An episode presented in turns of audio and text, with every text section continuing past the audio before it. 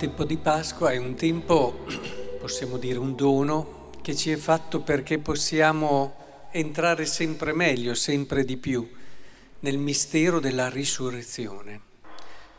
Mistero della risurrezione che ci fa cogliere che non possiamo mai dare una parola definitiva, ma c'è sempre la cosa inattesa, chi se l'attendeva? Eh, ma neanche gli apostoli si attendevano che dopo che appunto la morte potesse essere superata da un evento così nuovo, inatteso, che era la risurrezione, che non è un ritornare in vita. Ora, in questo senso, penso che è inutile stare a fare troppe, un po' sì, ma troppe riflessioni sul mistero della risurrezione in chiave teologica e anche in senso spirituale, se vogliamo. Ma bisogna guardare l'esperienza, la concretezza dell'esperienza e vedere che cosa ci può aiutare a capire meglio la risurrezione, ad entrare meglio in questo mistero.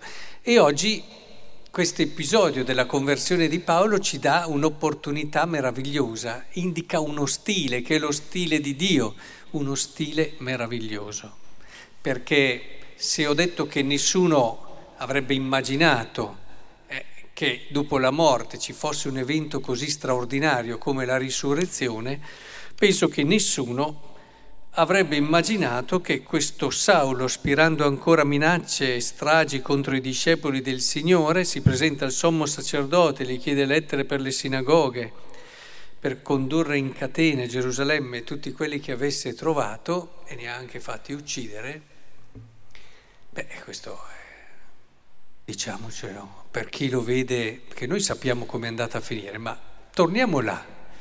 Eh, che valutazione e giudizio avremmo dato di questa persona? Un mostro? Una persona assolutamente, cioè insensibile verso chissà quante persone o bambini anche che l'hanno supplicato e lui è andato avanti perché aveva un suo mandato. E persone, immaginatevi cristiani, persone miti, persone che sicuramente non meritavano di morire. Come l'avremmo valutato? Avremmo scommesso qualcosa? Penso proprio nessuno di noi. Adesso abbiamo tante situazioni che ci portano a valutare tante persone anche oggi, no? Bene, in questa prospettiva vediamo lo stile di Dio, che invece crede in questa persona, sa che in questa persona ci può essere qualcosa di buono, perché glielo ha messo lui. Poi la sua libertà, ognuno usa della libertà, però lui sa che questa cosa c'è. Magari la libertà, vedete, la libertà non potrà mai cancellare la cosa bella che ha messo Dio in noi, le può solo spingere più giù, le può nascondere di modo che nessuno e neppure noi le riusciamo più a vedere, ma non le può eliminare, tanto che ci può essere sempre quella situazione, quell'evento che le risveglia.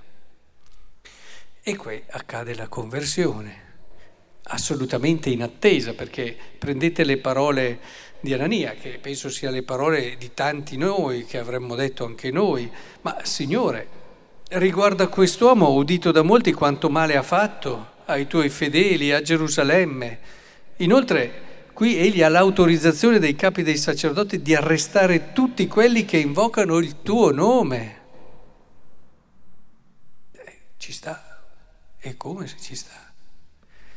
Ma Dio però ha un altro atteggiamento. Dio si rivolge a lui e risveglia perché non era scontato. Eh? Saulo poteva benissimo, noi facciamo sempre le cose tutto automatico, deve avvenire, Dio è intervenuto. No, no, non era scontato, come non era scontato il sì di Maria. Eh, non era scontato neanche questo sì di Saulo. È vero, Dio ci ha investito, Dio ci ha scommesso, ma eh, Dio ha scommesso anche su Caino per certi aspetti, Dio ha scommesso anche su Giuda, eh, Dio aveva scommesso anche su Pietro quando poi lo ha tradito, poi ha recuperato per grazia del Signore. Cioè la libertà rimane sempre e qui Saulo aveva l'opportunità anche di dire ma cosa sto dando i numeri, chissà cosa sto sentendo. Ha dovuto mettere in discussione tutto quello che aveva in un qualche modo eh, strutturato e dato senso alla sua vita fino a quel giorno. Per questo si parla di conversione. La conversione è questo, non è fare il fioretto, non è togliere quella cosa. Conversione è quando riesci a mettere in discussione le assi portanti che ti hanno sostenuto nelle scelte e, e le motivazioni fondamentali della tua vita. E, ed, è qui, ed è qui che si vede la bellezza di Dio, che mi fa impazzire questo Dio che alla fine è disposto anche a dare la vita e Gesù è morto anche per Saulo, era già morto, ma è morto anche per lui, a scommettere con la sua morte in quella parte bella che c'era in Saulo. E il cristiano deve essere sempre un po' un uomo d'azzardo. Eh, non fraintendetemi, eh? cioè l'azzardo è terribile, la posizione della Chiesa è molto chiara. Parlo di un altro tipo di azzardo adesso, l'azzardo della fiducia, l'azzardo della fede, l'azzardo del credere in qualcuno. E, e il fatto che dice, non preoccuparti Anania, egli è lo strumento che ho scelto per me affinché porti il mio nome dinanzi alle nazioni e ai re figli di Israele, beh, allora questo diventa assolutamente inquietante. Perché inquietante?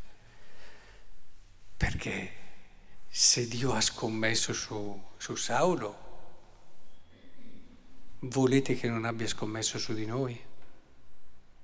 Cioè, non so quante persone avete fatto uccidere o quante persone, però volete che il Signore non abbia scommesso su di voi? Dico inquietante perché va a rompere tutti quegli schemi che ci creiamo e diciamo ma io sì, non sono chiamato a fare cose, la santità poi, immaginiamoci, o quell'altra cosa, insomma mi conosco, so che posso arrivare fino a un certo punto, eh, ma come fai a pensare che Dio che ha scommesso e ha puntato su uno come Saulo non possa fare così con te?